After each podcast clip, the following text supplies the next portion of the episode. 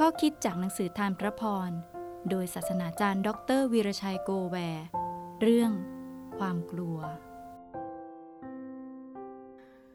เมื่อชนชาติอิสราเอลมองเห็นกองทัพอียิปต์เข้ามาใกล้ ก็ตกใจกลัวยิ่งนัก และร้องทูลองค์พระผู้เป็นเจ้า อพยพบทที่ 14 ข้อที่ 10 พวกเขากล่าวกับโมเสสว่า ที่อียิปต์ไม่มีหลุมฝังศพพวกเราหรือ ท่านจึงพาเรามาตายในถิ่นกันดานนี้ทำไมเนอ ท่านจึงนำเราออกจากอียิปต์อพยพบทที่ 14 ข้อที่ 11 ความกลัวเป็นส่วนหนึ่งในสัญชาตญาณของมนุษย์ ความกลัวให้ทั้งคุณและโทษ ความกลัวปกติให้ประโยชน์ เมื่อกระตุ้นเตือนให้เรามีความระมัดระวังภัยอันตราย ความกลัวเกิดขึ้นทั้งโดยธรรมชาติ และการเรียนรู้จากประสบการณ์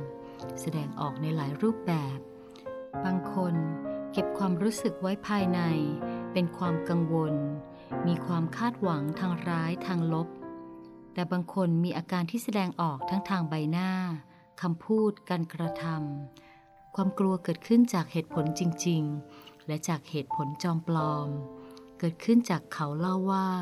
หรือจากจินตนาการที่สร้างขึ้นมาเอง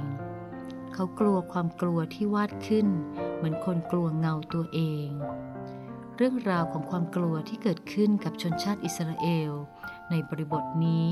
เราไม่ตำหนิพวกเขา เพราะถ้าเกิดขึ้นกับเรา คงจะไม่มีใครกล้าพูดว่า เราจะไม่กลัว อะไรที่เป็นตัวกระตุ้นความกลัว อะไรที่เป็นเหมือนเชื้อเพลิง ให้ความกลัวธรรมดาทำให้เรากลายเป็นคนวิตกจริต เป็นความกลัว ที่ออกนอกการควบคุมได้ ประการแรก เขามองและฟังเสียง กองทัพที่ไล่ตามเขามา เขามองดูความยิ่งใหญ่ และเสียงม้ารบ แทนการมองดูความยิ่งใหญ่ และฟังเสียงของพระเจ้า เมื่อใดก็ตามที่เรามองดูปัญหานานๆฟังแต่เรื่องปัญหามากๆ ไม่ช้าไม่นานความกลัวจะเกิดขึ้น ความเชื่อ เกิดขึ้นเพราะการได้ยินได้ฟัง ฉะนั้นจะมองดูอะไร ฟังอะไร จงพิจารณาให้ดีและมีสติ ประการที่สองพูดทางลบ ชนชาติอิสราเอลพูดว่า ที่อียิปต์ไม่มีหลุมฝังศพพวกเราหรือคำพูดของเขาเป็นกับดักให้พวกเขาเอง ซึ่งไม่เพียงคิดลบ แต่ยังพูดลบพูดร้ายเกี่ยวกับทั้งตนเองและผู้อื่น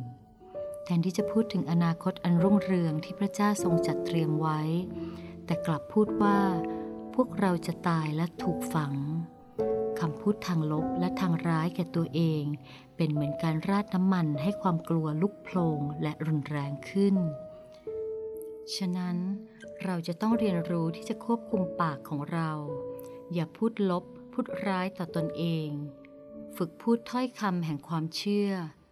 เหมือนอาจารย์เปาโลที่พูดว่า ข้าพเจ้าทำทุกสิ่งได้ โดยพระเยซูผู้ชูกำลัง จะเห็นอะไร จะได้ยินอะไร เราห้ามไม่ได้ แต่จะเลือกมองดูอะไร หรือเลือกฟังอะไร เราเลือกเองได้ จงมองดูจงเงี่ยหูฟังสิ่งที่เสริมสร้างชีวิตเรา ไม่ใช่สิ่งที่ทำลายเรา